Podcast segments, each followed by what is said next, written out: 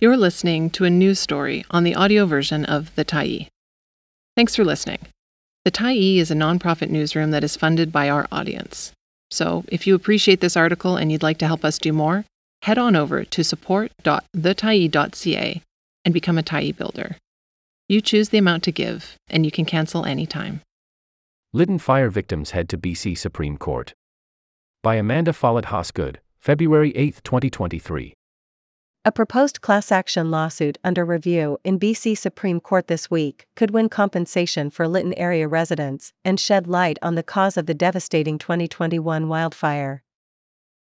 The fire destroyed 90% of the small community and two people were killed.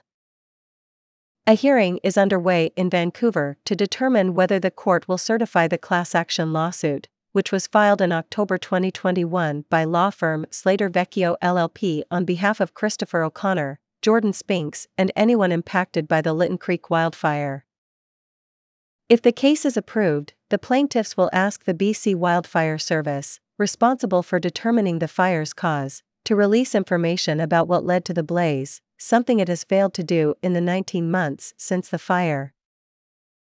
The proposed lawsuit seeks damages from Canadian Pacific and Canadian National Railways, the Government of Canada, and a US based rail safety company doing business as eRailSafe Canada. Despite widespread speculation that a train started the fire, an official cause has never been released. In October 2021, a Transportation Safety Board of Canada investigation said it found no evidence that the fire was caused by the railway.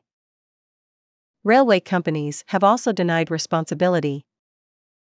But Lytton residents have criticized the TSB investigation, saying only railway employees, and not locals who witnessed the start of the fire, were interviewed. Lead plaintiffs O'Connor and Spinks, both Lytton area residents, allege that negligence on the part of Canada's leading railway companies and the federal government created conditions leading up to the Lytton Creek wildfire that were foreseeable and preventable, according to an application filed in December asking the courts to certify the class action.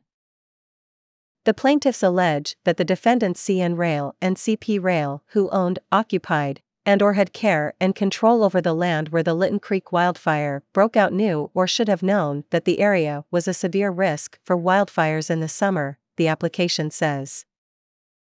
They had a duty to engage in fire prevention measures, and they failed to take adequate steps, or any steps, to prevent the Lytton Creek wildfire.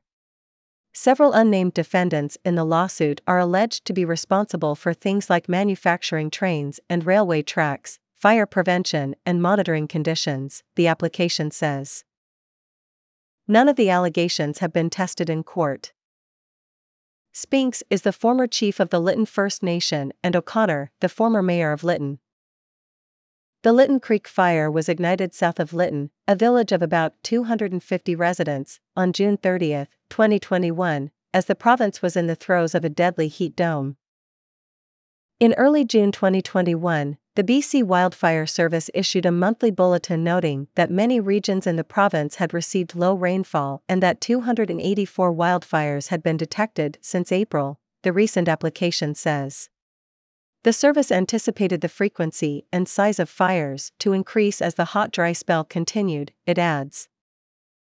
The bulletin was followed by Environment Canada heat warnings, with temperatures forecast to reach 40 C or higher in the Lytton area.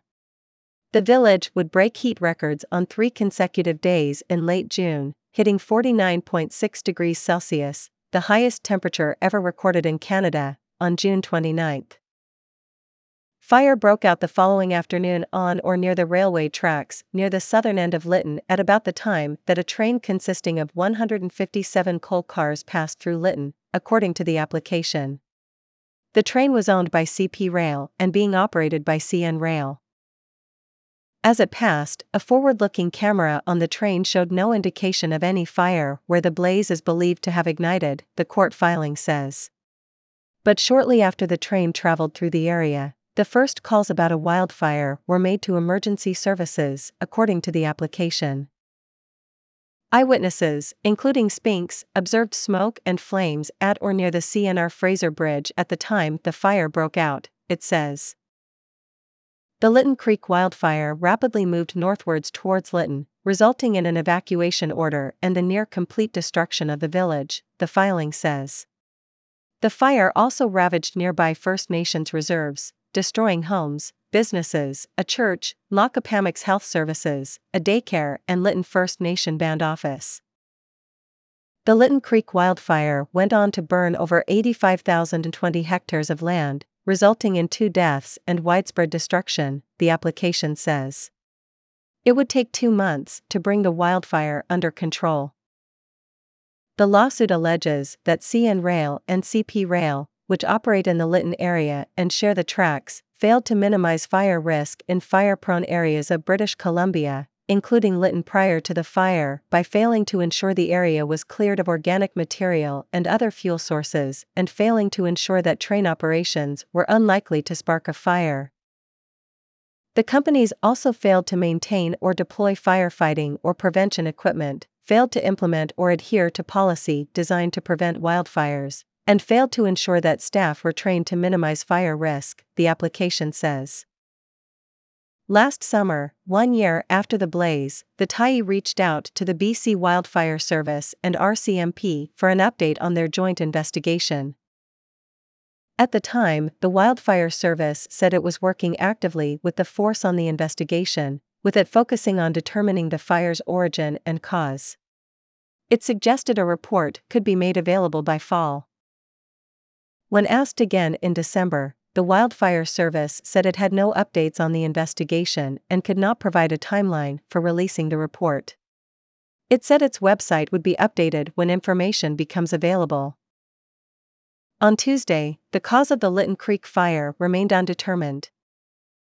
The Tyee also requested an update from the RCMP this week.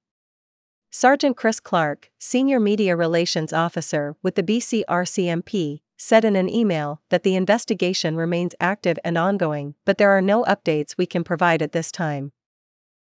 Although BC's wildfire investigation reports aren't routinely made public, the Tyee reviewed more than a dozen reports released through Freedom of Information over the past decade.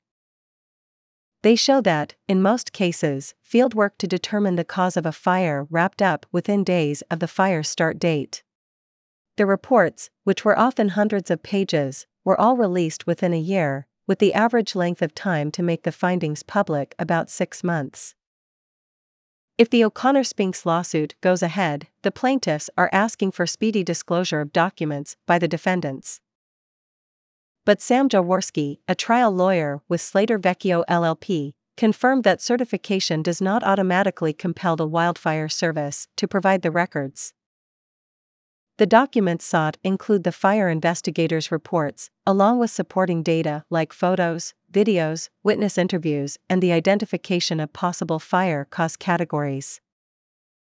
Also requested are railway companies' timetables, safety management systems, risk evaluations, maintenance records, fire plan, training records, and plans related to fire hazard and extreme weather risk, according to the plaintiff's application. They seek relief for common law damages in negligence and nuisance, related healthcare costs recovery, punitive damages, and declaratory and injunctive relief. The hearing is expected to continue through Friday. It's not known when the court will issue a decision. Thanks for stopping by the Tyee today. Anytime you're in the mood to listen to important stories written well, we'll be here. And if you'd like to keep independent media going strong, head over to thetyee.ca and click on the Support Us button to pitch in. Finally, big, big thank you to all of our Tyee builders who made this story possible.